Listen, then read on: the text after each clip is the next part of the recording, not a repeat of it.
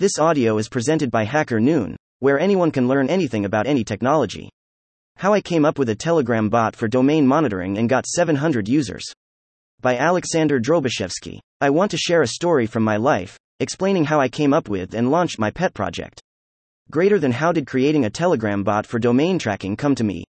Greater than greater than why did I believe it would be in demand?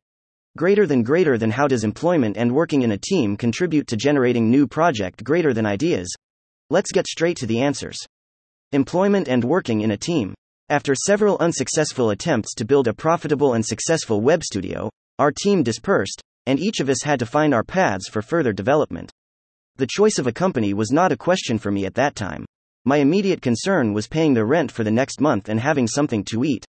I didn't pass the first interview, but I immediately received an offer from the second one and gladly accepted it. I joined a fantastic team. Imagine a team of professionals where everyone isopen and always willing to help. There is no toxicity within the team, and every initiative from the bottom is heard at the top.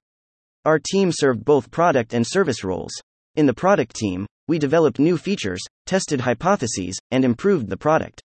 In the service team, we supported the service and its users, fixed bugs, rolled out fixes, and solved customer problems that technical support couldn't handle without our assistance. Generating ideas for the future. Every day in the service team, we received feedback reports from users. If the reports for the month showed many user complaints about a particular feature in the user account or users complained about a part of the interface, the project manager took the issue for further improvement in NPS, Net Promoter Score. NPS, Net Promoter Score, indicates customer loyalty to a product or company. Measurements are based on whether the customer would recommend the company to their friends, with a score from 0 to 10 points. Usually, this survey pops up in the user's account once every three months. As I immersed myself in processes in the product, I noticed user pains and needs that could be addressed. In large companies, project owners and managers often overlook minor user issues, chasing prominent hypotheses whose implementation will profit the company. I think there's no argument here, they are doing it right. Therefore, I documented all ideas and issues that came to mind during work in a separate document, briefly describing the user problems it could solve, how often it occurred, whether there were analogs, and the possibility of technical implementation. Then, I sat down and thoroughly worked through the list to identify a more viable idea. Choosing an idea for product implementation.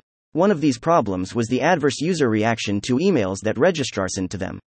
These emails notify users that the registration date of their domain is expiring and needs to be renewed.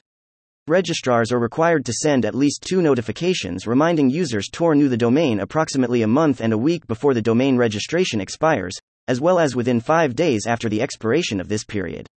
The frequency may depend on the domain zone and the requirements of the managing company. Some countries may have legislative requirements regarding customer notifications about registration deadlines. In such cases, companies must comply with these laws. The registrar's website should specify the methods of sending such notifications.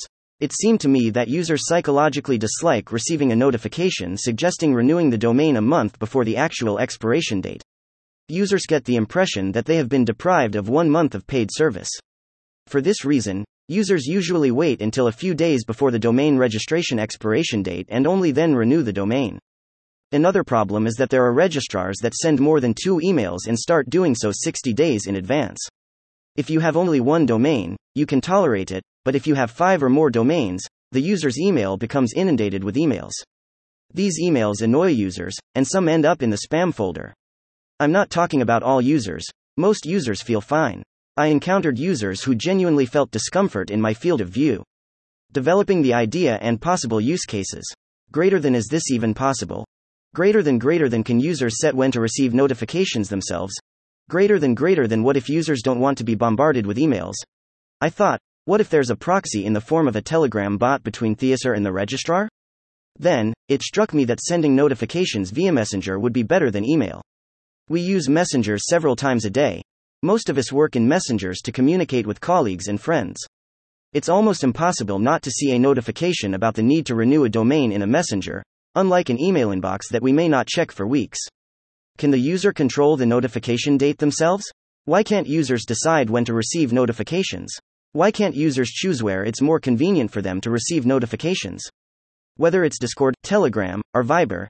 In the Telegram bot, functionality can be implemented to set up notifications for each domain, indicating how many days before the domain registration expires the notification should be sent.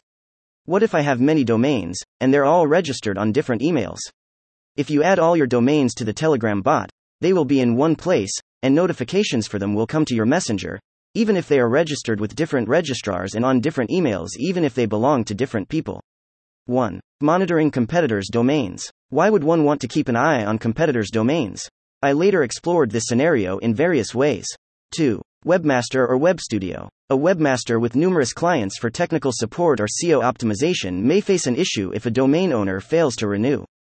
The webmaster might discover one morning that a client's domain has expired, and they weren't actively monitoring it, leading to an unpleasant situation. 3. Domain collection. In another situation, a desired domain for a project or company might be taken, or a site with errors might occupy it. Anticipating its release in a couple of years, one could buy and redirect it to their domain, potentially gaining traffic. Acquiring domains in a related theme similar to the second situation, if one owns an online store for children's toys, one might add all domains related to children's toys to the bot for monitoring.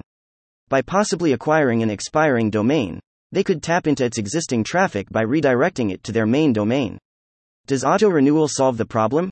In my opinion, enabling auto payment doesn't solve the problem. I've seen emails from frustrated users who did not intend to renew certain domains, yet auto renewal charged their cards for 60 or 30 days. Most registrars do not offer refunds in such cases. Attempting to refund and relinquish the domain while it's still in the registry might be an option.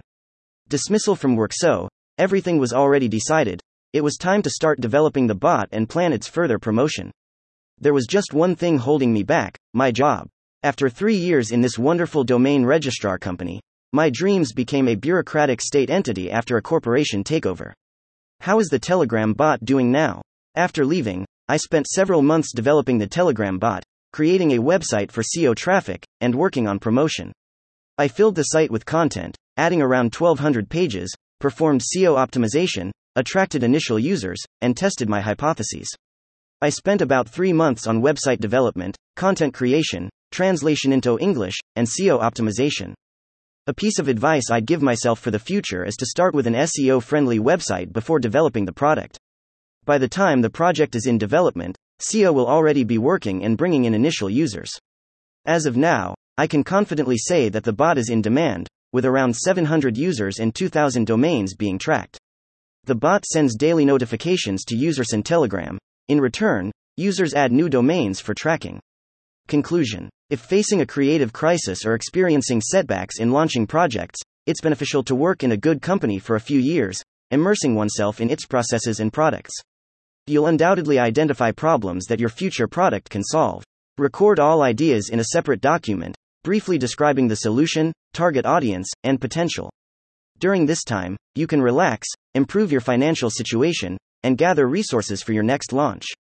Learn the techniques and tools used in the company for marketing. Never give up, and keep moving forward. Thank you for listening to this HackerNoon story, read by Artificial Intelligence.